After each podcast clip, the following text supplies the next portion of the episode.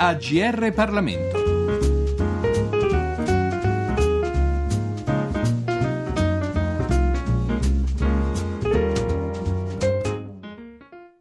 Da Giorgio Cirillo un saluto, un cordiale saluto a tutti gli ascoltatori. SOS Italia, come uscire dalla notte della politica e dare continuità al montismo. Questo è il titolo del saggio pubblicato poco prima delle recenti elezioni sia politiche che amministrative di cui ci occupiamo oggi. L'autore è Ferdinando Adornato, politico di lungo corso, già presidente della Commissione Cultura della Camera ed ora presidente tra l'altro della Fondazione Liberal. L'editore è Rubettino. Il montismo dunque sembra una pagina chiusa, un capitolo per quanto recentissimo della storia della nostra Repubblica, ma per per montismo l'autore non intende riferirsi ad un momento politico-parlamentare a cui Mario Monti appunto ha dato il suo nome. Il discorso è senza dubbio più ampio, più generale. Lasciamo dunque all'autore il compito di illustrarci la tesi che espone nel suo saggio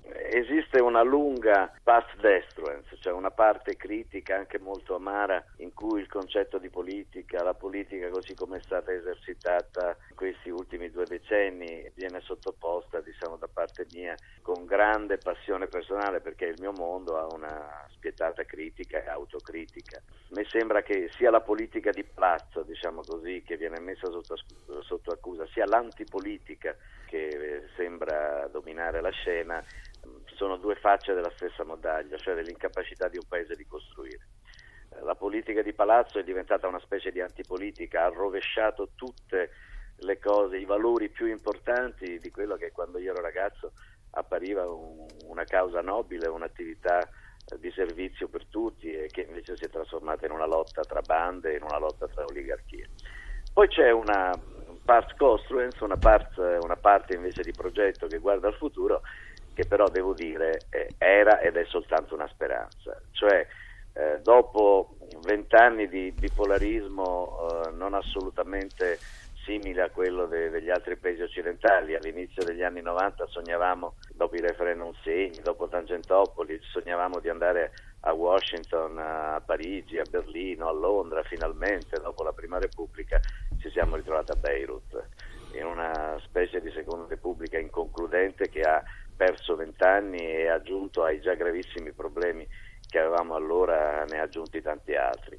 E allora la, la, la scintilla del governo Monti mh, poteva essere l'inizio di una nuova fase, cioè di una fase di cooperazione, di armonia dopo la guerra civile ideologica della Seconda Repubblica tra berlusconismo e antiberlusconismo, accendere una speranza di lavorare insieme per far uscire il paese dalla crisi e ricostruirlo. E quindi il libro che guarda al montismo non come all'esperienza del singolo, della singola persona Mario Monti che può essere giudicata bene o male, ma come all'inizio di questa miccia che dicevo, eh, a me sembra ancora essere la necessità del paese, tant'è che il governo Letta eh, che nessuno proponeva all'inizio solo, solo, la parte in cui io ero e sono, cioè quella che è chiamata il centro. Eh, né PD né il PDL proponevano un governo di responsabilità nazionale, figuriamoci il Movimento 5 Stelle. Eh, lo proponevamo solo noi, ma noi abbiamo perso le elezioni, cioè abbiamo preso molti voti, ma eh, molto meno eh, di quelli che hanno preso gli altri. Eppure la formula di governo è quella che proponevamo noi, cioè che abbiamo preso meno voti, che è un paradosso niente male ma è il segno del fatto che il Paese non può farcela se gli uni sono contro gli altri, non può farcela se continuano le barricate e le guerre tra politica e antipolitica, tra destra e sinistra. Bisognerebbe aprire una nuova pagina. Io mi auguro che il governo Letta la possa aprire, anche se eh, non è che non vediamo tutte le grandissime difficoltà che anche questo governo ha davanti e, e, e, la, e la incapacità in assenza di risorse di produrre eh, con facilità o con rapidità que- quelle svolte per la crescita e, e, e per lo sviluppo che sono, che sono indispensabili. Eh, quindi direi che letto dopo qualche tempo che è uscito e anche dopo le elezioni che in genere cambiano un po' il quadro, io francamente naturalmente qualcosa la correggerei, ma insomma mi sembra che sia un libro purtroppo, sottolineo purtroppo, un libro di piena attualità. Quindi il governo ora in carica, se ho ben interpretato la sua tesi, altro non rappresenta che quel tipo di coalizione che il montismo stesso proponeva e con Mario Monti, presidente del Consiglio, metteva in atto per poterci avviare ad una nuova politica o comunque ad un nuovo modo di fare politica. Eh, esattamente, Nelle, prima delle elezioni eravamo gli unici a segnalare l'esigenza di un incontro e non di uno scontro. Eh, però abbiamo, siamo quelli che hanno preso meno voti tra PD, PDL e 5 Stelle e qui sottolineavo il paradosso, gli italiani non hanno voluto premiare come prima scelta quella che noi proponiamo, però poi sono stati costretti eh, dal loro stesso voto ad andare in questa direzione. Però mi faccia dire, quello che io auspico nel libro e che spero tuttora è un grande sforzo comune, non dico con entusiasmo, ma almeno con determinazione. Qui invece siamo di fronte a governi che si reggono eh, certo su grandi coalizioni, ma in cui i protagonisti principali, PD e PDL, mh, sono un po' malmostrosi, danno l'appoggio, ma poi il giorno dopo lo attaccano, eh, come se guardassero a non perdere il loro spazio elettorale piuttosto che a unire eh, le forze davvero per andare insieme avanti. Ma eh, nei grandi momenti di crisi l'Italia ha saputo superarli solo la nostra storia è anche fatta di storie di cose belle, del risorgimento, eh, la ricostruzione post bellica. Oggi siamo in uno di quei momenti che non capitano ogni anno, capitano dopo tanti anni, ma quando capitano richiedono sempre le stesse ricette, cioè l'orgoglio di un popolo che esce fuori e della sua classe dirigente capace di guidarlo. Qui siamo purtroppo invece in un altro, tipico, in un altro tipo di film, è un film più di smarrimento, è un film più di incertezze, è un film che non vede grandi statisti, è un film eh, un po' diciamo di produzione artigianale, non c'è una grande produzione di un popolo e di una nazione che vuole uscire con le sue forze dalla crisi. Aggiunga che siamo dentro alla crisi dell'Europa, non c'è solo la crisi dell'Italia, il quadro, è, eh, il quadro richiederebbe ancora di più quello che io quello che io dico, e invece, e invece mani, le, la mano dei, dei, dei, pittori è molto incerta. Per tornare ad una metafora che lei ha poc'anzi usato, Mario Monti ha acceso una miccia che ora pare spenta o a lentissima combustione. È possibile che questa fiammella ricominci ad ardere come si deve? Sì, sì, ma non necessariamente legata alla figura di Mario Monti, non, voglio essere chiaro, non sto sostenendo uh, una tesi di parte eh, sto parlando di un metodo, il montismo è un metodo che, che, che oltrepassa le singole persone. È, è, quello che dicevo con molta timidezza eh, abbiamo messo in moto col governo Letta, ma io penso che, che eh, potrebbe rimettersi in moto, ma deve rimettersi in moto con l'entusiasmo. L'entusiasmo di forze politiche che sanno che, collaborare eh, non significa eh, tradire il proprio elettorato, anzi, ma non si accorgono anche le due principali forze, PDL e PD, di quanti voti hanno perso. Certo, continuano a combattere eh, tra loro due, poi c'è Grillo che, che, che, pensa di cambiare tutto con un insulto, ma eh, non si accorgono che me, sempre meno gente va a votare, sempre meno gente li vota, sempre meno gente ci vota.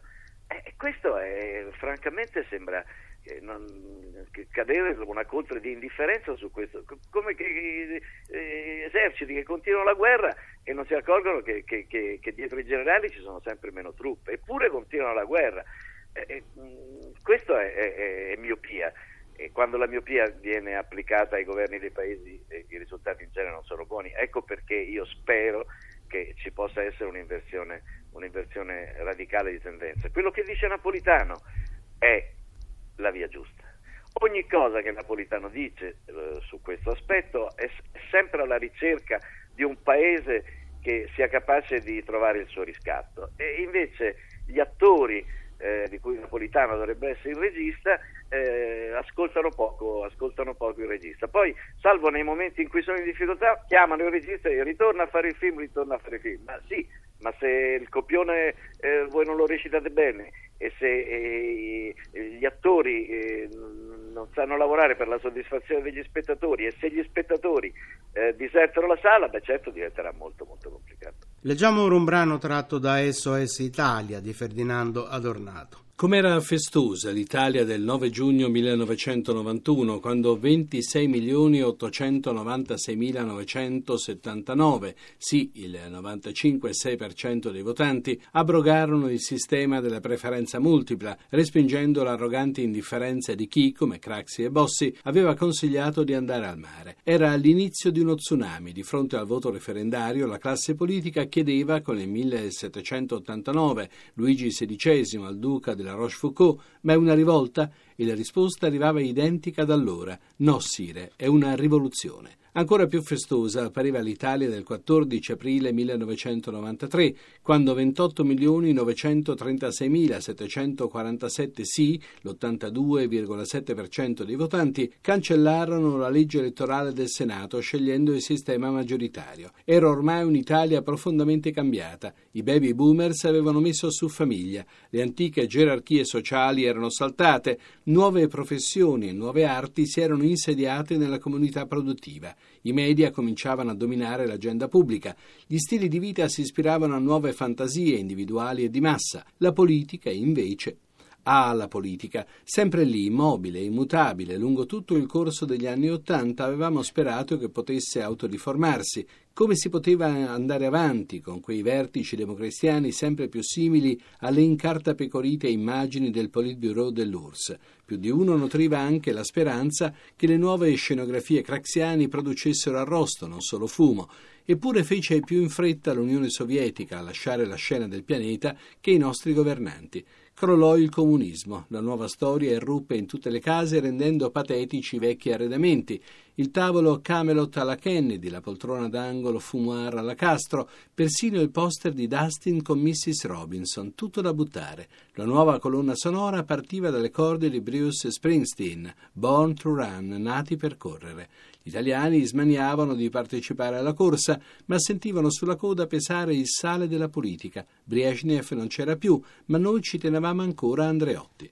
Perciò l'Italia era festosa in quei giorni di primavera del 1991 e del 1993, era sicura che niente sarebbe più stato come prima. E pazienza se qualche processo a qualche potente non risultasse poi così fondato. Sembrava comunque giusto che i bramini della Prima Repubblica pagassero, persino con un biglietto giudiziario cumulativo, il lungo viaggio delle loro malefatte. La toga svolazzante di Di Pietro stava lì a disegnare la metafora dell'entusiastica, vendicativa sommarietà di un popolo che, dietro il grido «écrasez les politiciens», rimuoveva la propria condivisione degli ingranaggi di un potere che ora voleva così ardentemente abbattere. Schiacciate i politici, l'Italia risorgerà.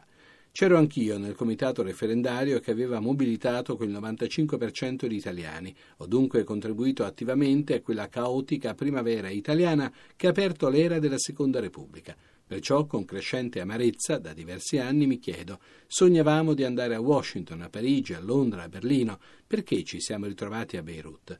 Volevamo modernizzare Stato e società, colpire al cuore la burocrazia. Perché abitiamo ancora gli incubi del castello di Kafka? Volevamo ridurre il debito pubblico. Perché è aumentato anche quello privato? Volevamo tagliare la testa alla corruzione, perché allora, vent'anni dopo, affoghiamo ancora tra diamanti tanzanesi, appalti milanesi e affittopoli romane. Eppure c'è ancora chi non si è accorto o finge di come quella primavera ci abbia spediti dritti verso l'inverno e l'inferno, o chi, pur essendone consapevole, si comporta come l'asin bigio di Carducci, fermo a rosicchiare il suo cardo senza neanche provare a capire perché, per la seconda volta in vent'anni, l'Italia è travolta da una gravissima crisi di sistema. Parlo ovviamente di chi detiene cariche politiche, ma parlo anche di alcuni intellettuali che insistono a fare i giapponesi del bipolarismo pur di fronte alla sua evidente debacle. Di loro si potrebbe dire, con Leo Longanesi, che non capiscono, ma lo fanno con grande autorità e competenza. SOS Italia, come uscire dalla notte della politica e dare continuità al montismo. Questo è il titolo del saggio di Ferdinando Adornato che abbiamo presentato oggi. L'editore è Rubettino. Da Giorgio Cirillo, grazie per l'ascolto e a risentirci alla prossima occasione. AGR Parlamento. Per segnalare saggi di storia, politica, sociologia e diritto, scrivere a grplibri@rai.it.